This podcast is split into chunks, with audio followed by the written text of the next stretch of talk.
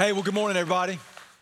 We are in this series called X Multiply. Let's just say this together X Multiply. And just looking at what it would look like to have a, a 10 year vision for our life as well as for the life of our church. And today we're going to talk a little bit about gospel conversations. What's really, really important to understand from the top of the, uh, the service, uh, top of the message today is that you know, Christianity has always been word of mouth marketing. Amen, somebody? Right? It's always been life on life. It's always been friend to friend. It's always been one person inviting another person, inviting another person. You see it happen early on. Jesus invites a guy named Andrew. Andrew goes and gets his brothers, Peter, and some other friends, and comes, and one after another, they begin to follow Jesus. You, you heard it in Allie's story today. Someone invited her, and what happens? Her life gets challenged, her life gets wrecked in the best way. She gets baptized, right? This is the movement. This is the lifeblood of, of the movement of Christianity. Now, now a couple of different um, studies were done. I want to talk a little bit about how, how receptive are people to the gospel, as well as how eager are Christians to share the gospel. So, on this idea of how receptive people are to the gospel, have you ever heard this phrase? Maybe you've heard this phrase. Um, um, man, they, they will never darken the doors of a church. You heard that phrase before about people? Anybody heard that phrase? Right, Th- that phrase is just absolutely not true, okay? Like there's uh, studies done that show that 82% of people, 82% of people, if invited to church, would actually attend. Like 82% of people, that's a that's like that's a B, and that's pretty good for some of us in the room, right? I mean, 82% of people. Listen, are there some people that would say no? Yes. Some people would also say no if you wanted to take them to Applebee's for dinner, all right? Like some people are just no people. And so people are receptive to, to hearing the gospel. They're not necessarily receptive to a lot of the um, uh, collateral that can go along with church services sometimes, but they are receptive. Now, now, on the other side of that, in 1993, Barna did a study that showed that 84% of people realized, Christians realized, that it was a responsibility of theirs to share the gospel. Like, this is the lifeblood of Christianity. This past year, they commissioned another study to be done, and that number dropped from 89% was the number in 1993. It dropped to 65%. 65% of Christians think it's their responsibility to actually share their faith, a 35% drop. Now, this would explain why we've seen so much deterioration of faith. I believe it probably is the number one leading indicator of why we've seen faith begin to dwindle in our country is because of this lack of, of sharing faith. But, but, but it's hard, isn't it? Right? Sometimes it feels awkward. You, you may not know what to say.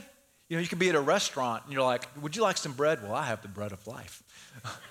like, don't do that, okay? Don't do that. Um, however, that, man, what if we were able to look at it just a little bit differently? Uh, so, so to do that, let me just jump into a quick story. Uh, when I first went into ministry, I was in my mid 20s. Uh, had a job. I worked at an insurance company. Felt like Lord was calling us into ministry, so we quit our job and moved to seminary.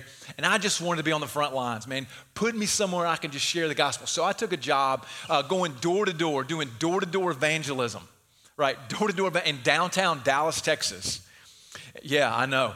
They are crazy over there. And so I, uh, I'm going door to door. Man, sometimes they may answer with a gun, and that's not even a joke. Um, I mean, I'd pull mine out if they did that, right? Uh, that's a joke. Um, you know, sometimes they may be a little hostile. Most of the time, they weren't. I can remember one time I walked on the front line and I had made the mistake of wearing a white polo, you know, and they thought I was a Mormon or Jehovah's Witness, and they, she was like, "Get off my yard." I'm like, "Yes, ma'am." Um, and so I would begin, but, but the way that we learned to share the gospel was through these two questions. And, and one of the questions was this If you were to die today, would you get to heaven? Like, that's a great relational starting question, by the way. Just try that on a stranger. If you were to die today, would you get into heaven? Now, the second question we would ask following that one was if, if you were to stand before God and He would ask you, Why should I let you into my heaven? What would you say? Right? And most people would say something around this idea of being a good person. But in that approach, even though there's a lot that I learned, it, it, it shows an inadequate understanding of exactly what we're supposed to be doing. Because what we're doing with that approach is we're inviting someone just to be able to sneak into heaven when they die. Like if we can just endure this life, and as a reward for enduring and trying to do some good works, if we can just get even in the back row of heaven, that will be success for us. And that is what Dallas Willard would call a gospel of sin management. A gospel of sin management. Let me see if I can get my act together. Let me see if I can get cleaned up just a little bit, and then God will accept me. And what if I could just paint a bigger picture for you this morning? That there's so much more to what we call the gospel today. Like looking at the gospel as just sin management would be a little bit like me inviting you to a seven course meal. And we, you, we, we could sit down and we'd start with hors d'oeuvres and then salad, then soup, then appetizers, then the main course, and we'd have dessert, and then we'd have an after dinner cordial. And at the end of that dinner, you were like, huh, I wonder how many, wonder how many carbs was in that meal, right? It would just be short sighted on what we just experienced. And so today, a couple things I want to do. Number one, I just want to paint a really p- larger picture of the gospel. I want you to see yourself in the larger story of the gospel today. And maybe you're here today and you've heard a little bit about Jesus, you know a little bit about him, and it seems like it's a lot about the rules and me trying to be a good person. And I just want to tell you there's just so much more to it than that. Second thing I want to talk about is like, how do I share my story uh, in, in light of the gospel story? How do I share my gospel story? And at the end, what I'm doing is I'm going to close with just some practical tips on exactly the best way to go about doing that. And door to door may not be it. Let me just go ahead and forewarn you on that. So I did that for all of us in the room. So uh, Mark chapter 1 is, uh, Steve read just a minute ago, Mark chapter 1, verse 14 we see Jesus kind of start starting his ministry. Jesus has been baptized. Jesus has been in the wilderness where he was challenged and he learned some things, right? We see that. And now he's starting his ministry. And this is what he says. He says, after John was arrested, John was John the Baptist, who was the forerunner of Jesus. He says he came into Jesus came to Galilee and he proclaimed the gospel of God. Okay, so he's proclaiming this message, the gospel of God. So we need to understand exactly what Jesus is talking about right there. He said, The time is fulfilled. Now, when you see this word in the Bible, there's two different ways you'll see it. Number one is the word chronos, and number two is the word kairos. Let's all say kairos together. Kairos. And kairos is like time from God's perspective, it's like a moment in time when things change. And so Jesus is saying, the time is fulfilled. The kingdom of God is at hand. Repent and believe in the gospel. And so I'm just going to paint a picture of kind of what this looks like. It, it, the word gospel literally means good news. Okay, so it means good news. Has anyone ever come to you and they said, I've got some bad news and I got some good news? Which one do you want first? Always the bad news first, right? You got to go bad news first because you just want some good news to lift you up out of the bad news. And we face a lot of bad news. I mean, if you just read the newspaper, you see bad news, like maybe you know you're following the government's going to shut down, or you know there's another war in Ukraine, or the Americans lost the Ryder Cup. I don't know. Like there's there's bad news out there, and sometimes it's like, hey, there's bad news and there's good news. But what Jesus is saying here, hey, there's some good news, and there's some good news, right? There is no bad news. There is good news that's coming for us and, and there's what Jesus does when he uses this word gospel, it's, it's the, the Greek word, it's euangelion. Euangelion. Now, I hesitate to go this deep in this, but if you'll just follow me here, it's going to be so beautiful. So, that word was used generally by the head of the Roman Empire, the Caesar of the time. He would use it, he would issue a decree or a press release that was a euangelion. He would, he would uh, release some good news, and usually it was around the birth of the next Caesar, the next king. And so we have one of those that was recovered, and it's from 9 BC, so it was just in Jesus' time. So when Jesus is using this word, he's actually tracking back to the, uh, to the uh, good news press release that had been released about 10 years earlier before his birth. And this is what it said. It says, and, I, and again, I know this is a little long and tedious, but you guys are really smart, okay? So follow with me.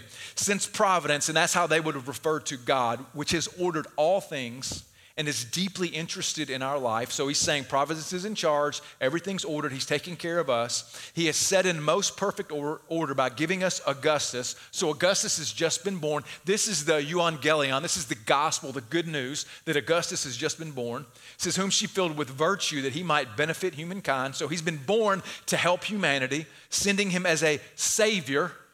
That sound familiar? Christmas story, book of, uh, excuse me, book of Luke when the angels showed up to proclaim good news, a Savior has been born, both for us and our descendants, that he might end war and arrange all things. In other words, end war and bring peace. And since he, Caesar, by his appearance, has surpassed all previous benefactors, so he's saying that everybody that has come before this Caesar, he is better than everybody that's come before. And then he goes on to say, not even leaving to posterity any hope of surpassing what he has done. So he's saying everybody that comes after him is going to be less than him. Like nobody will be greater than this Caesar.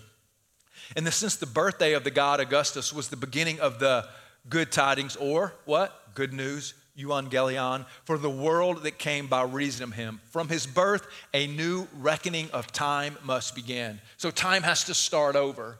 So when Jesus uses this word in their minds, this is the message that they would have been hearing that there had just been someone, a son of God, who had been born to be the new Caesar, to bring peace and to get rid of war. And they would have known they're stepping into a different story. And Jesus comes to claim this title in the middle of this hotbed of political turmoil that's happening in the nation of Rome.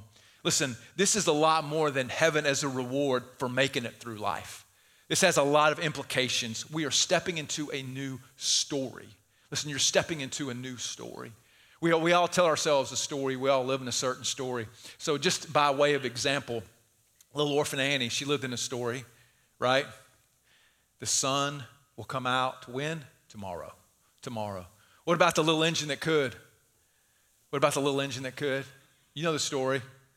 I think I can. I think I can. I think I can right? We all, we all live in a story. Listen, there's more to your story than meets the eye. There's more to your story than you know about. There's more than you realize on a daily basis. C.S. Lewis said this.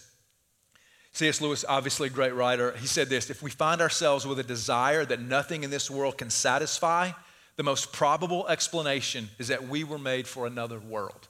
We were made for a bigger story. Listen, there's more to your life today than meets the eye. It is called the story of the gospel. Man, it's the story of the gospel. There is more to your story. Like, what story do you tell yourself? Every time you miss a turn, make a mistake, like, what's that story? Golly, I'm just so stupid. Have you, have you, you ever tell yourself this story? This always happens to me. Does it, does it always happen to you? If it can go wrong, it will go wrong. We've all heard of Murphy's Law.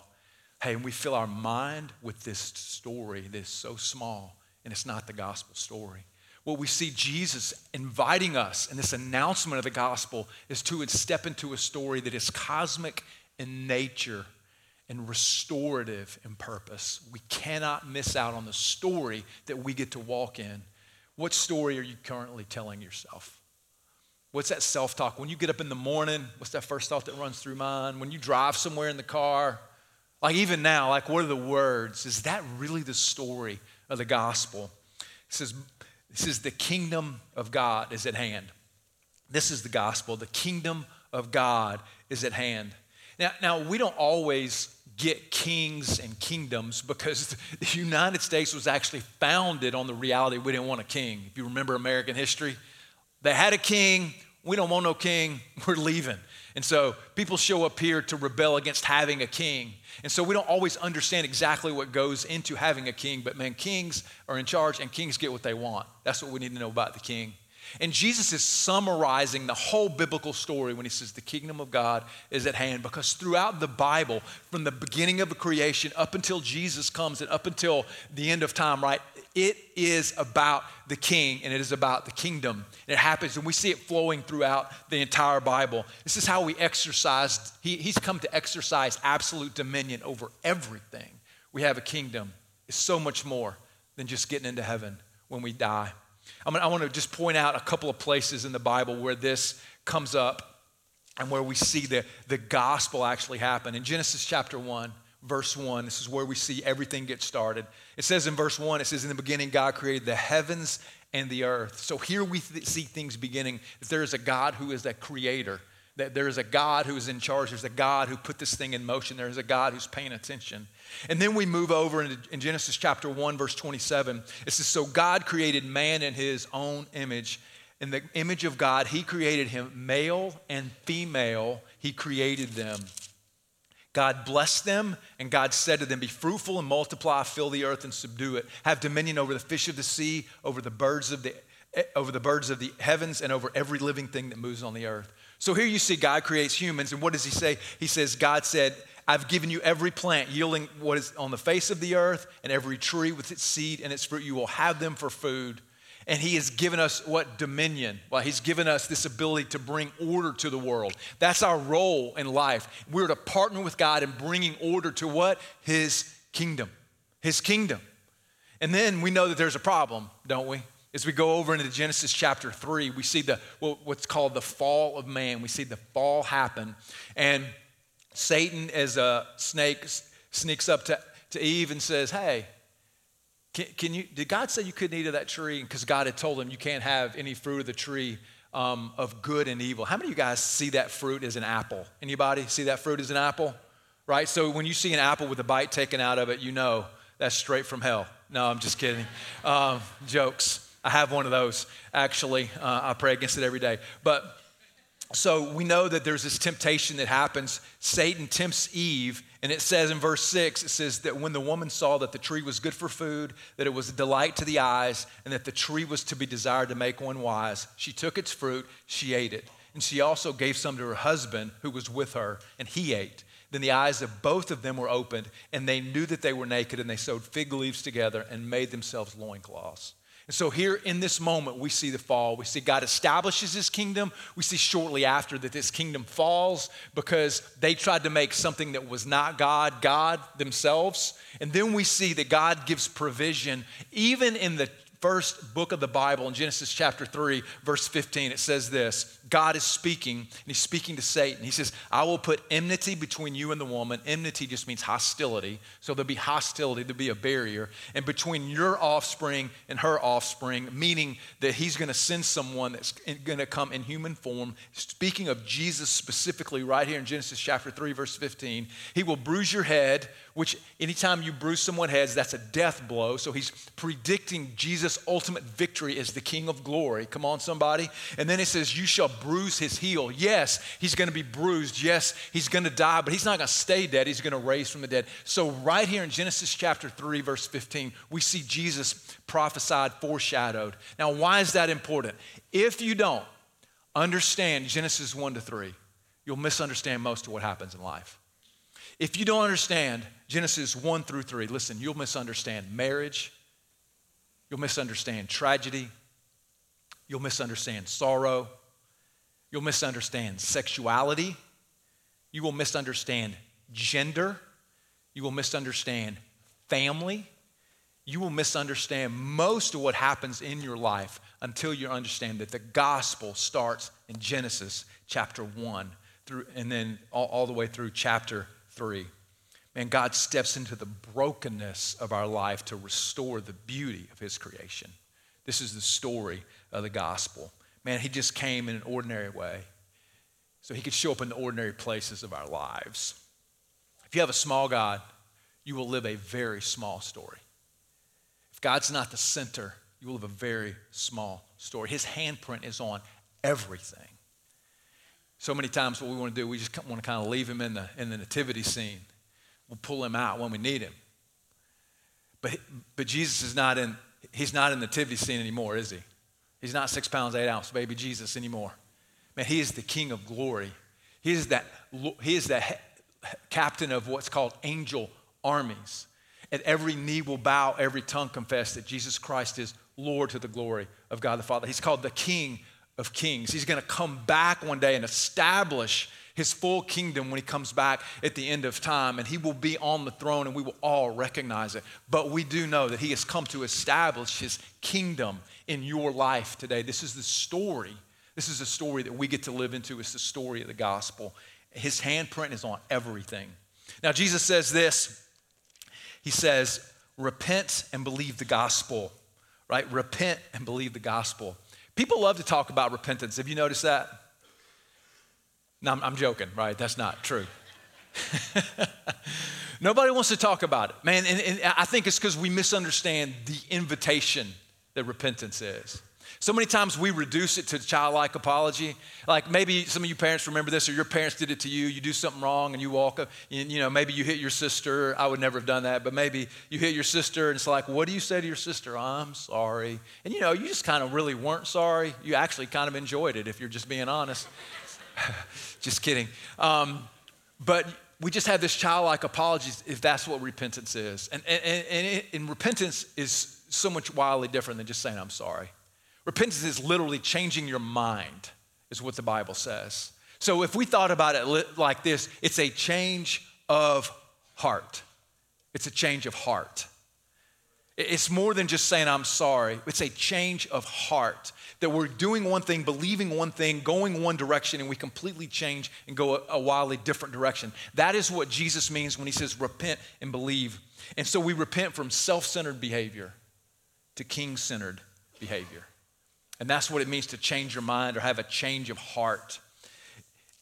Christianity is not an anything goes belief system. Things change in your life. You heard it in the stories of the people that got baptized. God is always in the business of changing things. There's always opportunities we have to think differently. Man, you think differently about marriage when you begin to follow Jesus. You think differently about money. You think differently about your job. You think differently about parenting. As a matter of fact, parenting is probably what drove you to want to think about following Jesus, if we're being honest. We think differently. We repent and what? Believe. Repent and believe. We change our mind. Let me ask you, where do you need a change of heart today?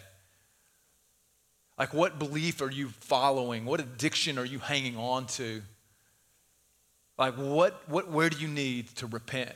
It is the kindness of God, it says, that leads us to repentance, because this is what gets us a new heart. This is the entry into the kingdom, entry into the gospel. Then he says this believe, repent and believe. Faith, faith is the connection channel to the gospel. In Hebrews chapter 11, verse 6, it says, without faith, it's impossible to please God. Like you're already starting out behind without faith. Because those who believe in him, they have to believe that he exists and rewards those who diligently seek him. And so, what faith is, is this, this believing that God is good. Even in the midst of dark times, even in the midst of mourning and tragedy and misunderstanding and confusion, in the midst of things that happen that we wish wouldn't have happened or that we can't explain or understand, it's just hanging on to this reality, man, that there is a God and He is good. This is the first sin. When Eve sinned, she basically was saying, I don't think God's going to take care of me. I don't think you have my best interest in mind. I think you're holding out on me. And so she walks away. Faith is just this trust that God is good. Sometimes we think that we just have to manufacture this belief in our hearts. I don't know how many of you guys remember Polar Express. It was your favorite Christmas movie. Anybody in the house? Come on. Now, there's that one scene in Polar Express that you may remember where, man, you, you got to be able to hear the bell. And if you can't hear the bell, then you, you've completely lost Christmas. And so the little boy who has no name is, uh, has this, I'm not bitter, has this bell that just came off the reindeer sleigh and he's shaking it and he can't hear it and he's just saying, I believe, I believe, I believe. And we think that that's what faith in God is. It's just this ability for us to be able to get our mind and to think of something so much and so hard that eventually we'll cross over. But what Jesus is talking about is simply just trust. And it's just trusting God, trusting that the good news of the kingdom of God will come soon, that God is in charge and that God is a good king, that we need to trust him. And we tend to trust him with part of our lives, but not all of our lives. Have you noticed this? Like we all have an area of our life, like, ah, I think I'll hang on to that one. And for you, you, you, probably know what that area is. Number one, in our culture specifically, is generally money. We tend to trust money more than anything because money does give us some independence. Money helps us to build our own what? Kingdom. We may trust in a relationship. We may trust in a job. We may trust in our health. But the only thing that's an anchor for our soul is our King. It's Jesus. So we need to learn to trust in what He has for us covers every area of our life. Like, what area of your life do you need to really believe the gospel? What area does it need to step into and transform and change? What fear does it need to eradicate? What anxiety does it need to move out of the way? What depression does it need to lift up? Like, what area of your life do you need to believe the gospel today? We will always be a gospel centered church, right? You guys know it. You know why? because it changes your life. It's the hope that we have to share with people. It covers everything that we have. It keeps us from getting caught up in tangential issues and we just focus on the gospel. It doesn't mean that other things don't matter, but it does mean we keep the main thing the main thing. Amen, somebody? Now, because it covers everything, when you have good news, what do you do? You share it and you tell people about it. We, we love to share things. We love to share things.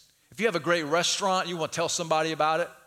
I was talking to a friend of mine who's going on vacation to somewhere I'd been. I'm like, you got to go to this place. He's like, we weren't planning on it. I'm like, change your calendar. You cannot miss. Man, we tell, we share good things. You know, you get engaged, you're calling somebody. Look right here. You're posting it on Instagram. Man, we are sharing things that is good news. We're good at that, and we should. We should share things that is good news. And so this is why we have to share, man. Why share the gospel? Now, in Romans chapter 1, Paul writes this. He says, For I am not ashamed of the gospel. Now, now, if we're honest, we get lots of reasons to be ashamed of the gospel these days, don't we? Man, we are ridiculed, uh, we, we are demonized, right? Called small minded, narrow minded. There's, there's a lot of reasons why we wouldn't be ashamed. Paul's like, he, he's been through everything, and he says, I'm not ashamed of the gospel. Why? It's the power of God for salvation to everyone who believes, to the Jew first, then to the Greek. For in it the righteousness of God is revealed from faith for faith. As it is written, the righteous shall live by faith. Hey, the gospel is the power of God for salvation. The gospel is the power of God for life change. It's everything that we've been looking for. Think about this as an example.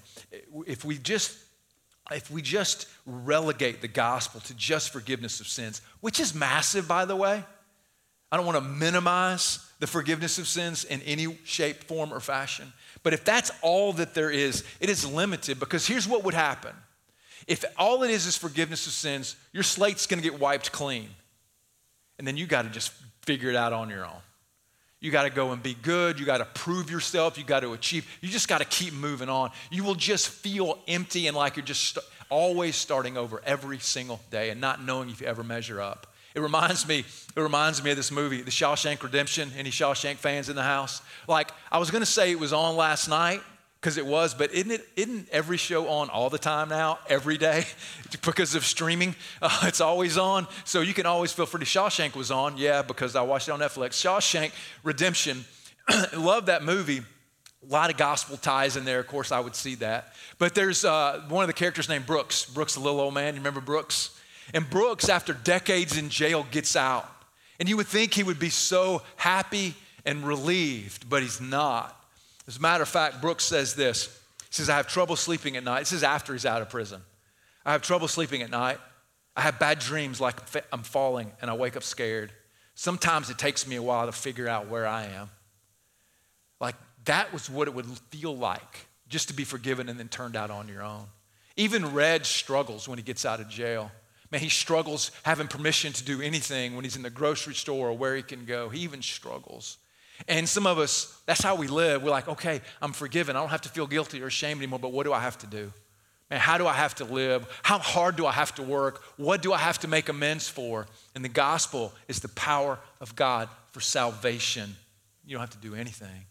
God did it all. And it's not just a concept or a philosophy, it is power in verbal form.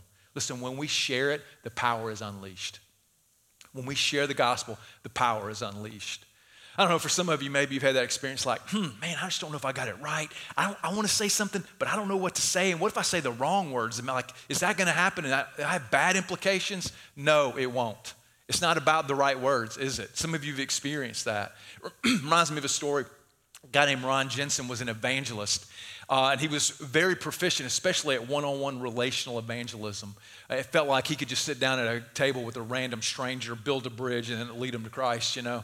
But he was walking through the streets of Seattle one day and he noticed this teenager. And this teenager was handing out gospel tracts. You ever seen a gospel tract? You know, it's a little pamphlet, a little brochure, has the four spiritual laws in it or something like that. You guys are familiar with this? Some of you are. Like some of you, like this happened to me when I used to wait tables. Someone would give me a gospel tract. It looked like the $20 bill. And they would put it on the table. And when I came, I'm like, a 20? Oh, no, it's just telling me about Jesus. I'd throw it away, you know. But don't ever do that, by the way. Um, but gospel tracts, just a little pamphlet. And this kid was out handing out these pamphlets. And so Ron felt a little bad for him because he realized this is just not the most effective use of his time and the effect, most effective form of evangelism because that would just be life on life having a conversation with somebody. So he goes up and he just begins to say, Hey, I see that you're handing out these tracts. And man, if I could just tell you a little bit about what it means to have relational evangelism, to sit across the table from people. And then when he finished talking, The kid says to him, uh, I, just l- l- love Jesus. Because he had a speech impediment, he couldn't talk. And he knew of no other way than just at least I could just hand out some things, right? Tell somebody about it. And I just want you to know sometimes you may feel like you get it wrong. Sometimes you may feel like you missed the moment or said the wrong thing. Can I just tell you the power? It's not in your ability to persuade people. The power is in the gospel. That is where the power is. And, and what would it look like for you to just be able to share what God has done in your life, the change that has happened, the transformation that you've seen talked about with someone? It's not that complicated, but we make it so complicated and awkward. And Satan, Satan helps us out in that as well by making it awkward and complicated. Why share the gospel? It is the power of God for salvation. Hey, it's also how the movement grows. It's also how the movement grows. One person tells another person, tells another person, tells another person. And it's with words, right? It's with words. This is how the gospel grows. It grows with words. Rodney Stark wrote a book called The Rise of Christianity, and it's a fascinating study about how the movement grew from you know the first three followers to 12 to 172 to a few hundred to half the known world in just a generation. And he says this the primary means of its growth was through the united and motivated efforts of the growing number of christian believers who invited their friends relatives and neighbors to share the good news. Eventually what the gospel is it is sharing the message. It is sharing some words. Over in Romans chapter 10, Romans chapter 10, Paul's writing about, the, again, the power of the gospel, and he says this. He says, Everyone who calls on the name of the Lord will be saved. Well, that seems pretty straightforward. How, though, he says? Well, they call on him whom they have not believed. How are they to believe in him of whom they have never heard? And how are they to hear without someone preaching? That literally means just proclaiming, just telling. Someone telling them. And how are they to preach unless they are sent? As it is written, how beautiful are the feet of those who preach the good news. Eventually, it happens in words. There was this quote that uh, is attributed to St. Francis of Assisi. Now, Francis was a, he's a baller, as we like to say. Man, he grew up rich, man, could have gone in the family business, gave it all up to live in poverty, and, and wrote a lot. And um, he's attributed to saying that preach the gospel at all times, if necessary, use words. Maybe some of you have heard this quote. But see if you know, kind of get the idea. Preach the gospel at all times, if necessary, use words. Two problems with that. Number one, he never said it. And number two, it's not true. Okay? He, he said something more like, hey, your words should match your actions. And then someone adopted that. You have to use words to tell the gospel. Come on, somebody. Like it takes words to share it with somebody. It necessarily means us speaking up to talk to someone about exactly what is happening and what has happened in their life. And it's not always just about good works. Now, we need to do good works. We need to do, be known more for our good works. But there's this quote that I love. I can't remember where it came from. I'm sure I made it up. Just kidding. Good works will help people, only good news will save people. Hey, listen to this. Good works, they'll help people. We should be known for good works. We should be the first one that people call when they need help. But guess what? It's words that will save them. It's not our good works. You're not going to be fixing a sandwich for someone who's hungry and they're going to come to know Jesus unless you tell them who he is and tell them the gospel. We have to use our words. Sometimes that involves in something as simple as inviting people to church. Sometimes it's going to involve telling our story of what God has done. There's a, a great lineage, um, kind of an example of this in history. There's a guy named Edward Kimball. Now, Kimball was a Sunday school teacher, and he almost gave up because he had a rowdy group of teenagers in his Sunday school class. Any of you guys remember Sunday school? Y'all remember what Sunday school was? Um, what, what, Sunday school was was school that was on Sunday, so it's terrible. Um, now, Sunday school was what you would go to. We went to it as adults too, but it was just kind of this class that you went to. And so he taught this class on Sunday mornings for these teenage kids. And he almost gave up because it just was too difficult and they were so rowdy. It reminds me of a guy um, that taught me sixth grade Sunday school. His name was Frank Vaught. I can't wait to tell him thank you um, when I see him again. But Kimball just so dis- devastated about the impact he was having. He goes to the place where one of his teenagers was working. It was a shoe. Um, it was he was they were selling he was selling shoes, and he just shares the gospel with him. And that kid follows Christ on the spot at the shoe store. His name was D.L. Moody. Moody, after he led to Jesus, has a conversation with another guy. This guy's name was Wilbur Chapman. Chapman comes to Christ because of Moody's testimony, because Moody shared his story with him. He preaches to thousands of people. At one point, he was preaching in a city, and there was a baseball player named Billy Sunday. Billy Sunday had a day off, and so he spent the day going to one of these uh, evangelistic meetings. He gives his life to Christ. He's converted. He quits playing baseball. He has a conversation with a guy named Mordecai Ham. Terrible name, Mordecai Ham. So sorry. I'll get judged for that. Mordecai Ham.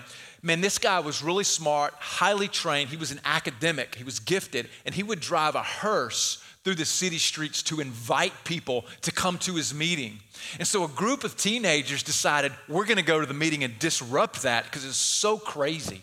And so this group of teenagers makes plans and they're in North Carolina and they go to the meeting. And then there was a friend of theirs who didn't want to be involved with the group, but he wants to go and just see the shenanigans as they go down. This guy's name was Billy Frank. And because of Mordecai Ham, Billy Frank gives his life to Christ. And who is that? But Billy Graham right?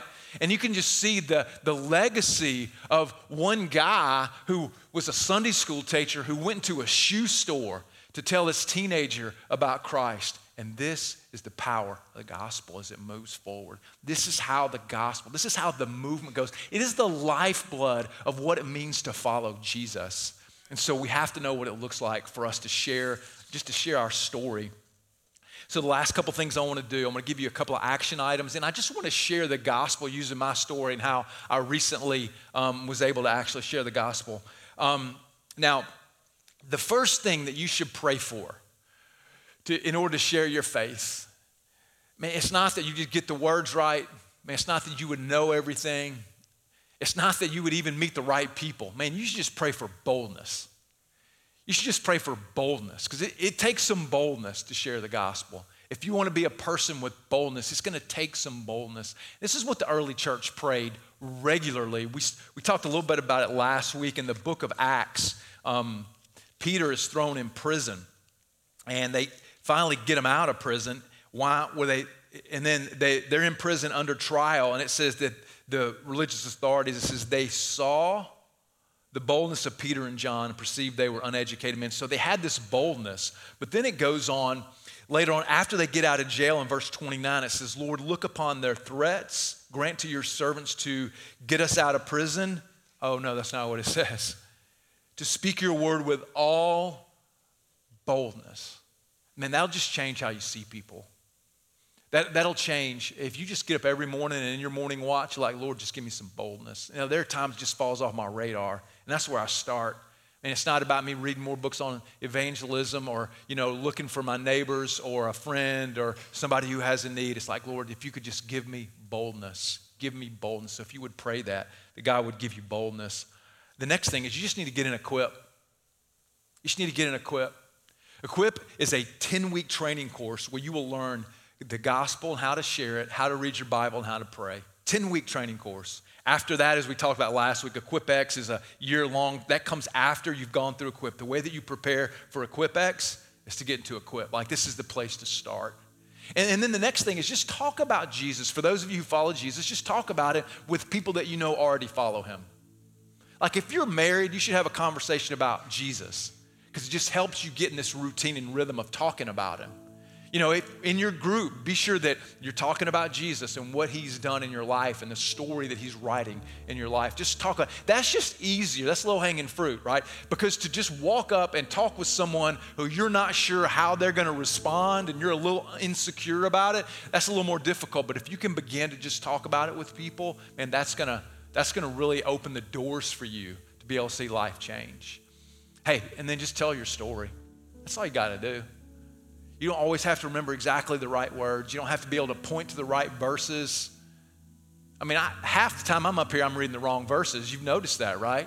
You don't have to. No. Tell your story. Listen, your story is powerful. If God has changed your life, your story matters. You're hiding it under a bushel if you're not telling your story of what God has done. and we share things that we know are impactful. Now, now just a little bit about, I, I just, what I want to do is I'm going to I'm to walk through kind of what I would say are the four chapter headings in the story of the gospel. I'm going to do it in the context of my story, because I think there's some people here, just like in the last service, you need to believe the gospel today. You need to repent and believe and follow Jesus today. So I was recently in a, I had flown into Hartsfield Jackson and I'd grabbed Marta down to North Springs and I took a, uh, I was grabbing an Uber coming back to the house. My wife was out of town and it was on late on a Friday. I didn't want to bother anybody, so I'm just coming back on the Uber. And I, I you know, I try to look for opportunities, but I'm not to force it. You know, if somebody don't want to talk, good. I need some rest. You know, I'm, I'm a little bit probably too much like that. But I began to have a conversation with the driver, uh, and then he asked me what I do for a living. Now, this is one thing I have up on you, right? I'm gonna I'm gonna get in it a little easier sometimes, and sometimes I'm like, Lord, really, right now? Um, so I'm like, well, I'm a pastor, and then I don't, I, I just really, I, I, just like, I'm not even gonna wait. I've been praying for boldness, so I'm like, yeah, I'm a pastor. I said, I remember when I was in college, and I just was going through a difficult time, and I was making some really bad decisions, and I just realized that if I kept going down this road, it was to end in destruction for me. So I, at that point in my life, I, I began to follow Jesus. And it didn't happen overnight. It wasn't just this massive uh, from darkness to light, but God was just working in my life. And what I realized was there is a God, and He is so, so good. And I just began to list out the good things. So I just want you to think about it right now. You got up this morning, man, the air was cool and the sky was blue, and there may have been a few clouds in the sky. You got up and you had a great breakfast that the Lord provided for you, and maybe you woke up next to someone that you love deeply and you just said, Thank you. Man, and, and I just began to start talking about all the things in life that are good, man. And you need to know that, and you need to remember that there is a God, and He is good, and He has good things for us. It's why He created the world in the book of Genesis. It's why He's creating a new heaven and a new earth for us to go home to. It's because He is so good. I said, but you can probably tell not everything in the world is good. I understand that. And I said, there's a problem. That problem is sin. That problem is that we have taken things that are not God and we've made them God in our life. And I just began to share with him how I did that and the things that I chased, whether it was a career or uh, you know being accepted. And, and then as I kept on talking, I'm like, you know, th- there's a problem. It's sin. It says, but but God didn't leave us there because He's so good. There's hope. There's hope, and that's why I started following Jesus. And Jesus came so he could be with us and rub shoulders with us and experience everything that we experienced. Man, he's cried tears with people. He was there at funerals when they buried their friends. He's raised people from the dead. Jesus is proven to have raised from the dead himself. There is hope. His name is Jesus. And if someone has done something that radical for us, if someone has done something that monumental, man, there's only one response. And that response was to surrender my life to him. So back when I was in my late 20s, I just began to follow Jesus. And man, I have never regretted it. Have any of you? Never regretted it. Have some days been hard? Yeah, there have been some hard days. There's been some times when I couldn't answer every question and I was confused, didn't understand what he was doing. Yeah, man, there are. That's, that's called faith. It's called trusting that God is, is good. But man, he has been so good to me. Can you believe all that the Lord has done? And so I finished up my conversation with him. And as we did, we were passing the church. And I would love to say that we pulled over in front of 9 North Tower and he got out of his car and got on his knees and accepted the Lord. But that's not what happened. I did. But here's what I did I was just sowing some seeds, I was just planting some seeds. And I was just casting some seeds out. God's in charge of the harvest. We're in charge of throwing some seeds out. And for you today, maybe you need to finally repent and believe the gospel. The story is too big for you to miss out on. So here's what I'm going to do I'm going to take the few minutes that I have left. I'm just going to pray. I'm going to lead you in a prayer that you would just commit your life to follow him. And you're going to step into the kingdom today. Come on, somebody. You're going to step into the kingdom today. Let's bow our heads and pray.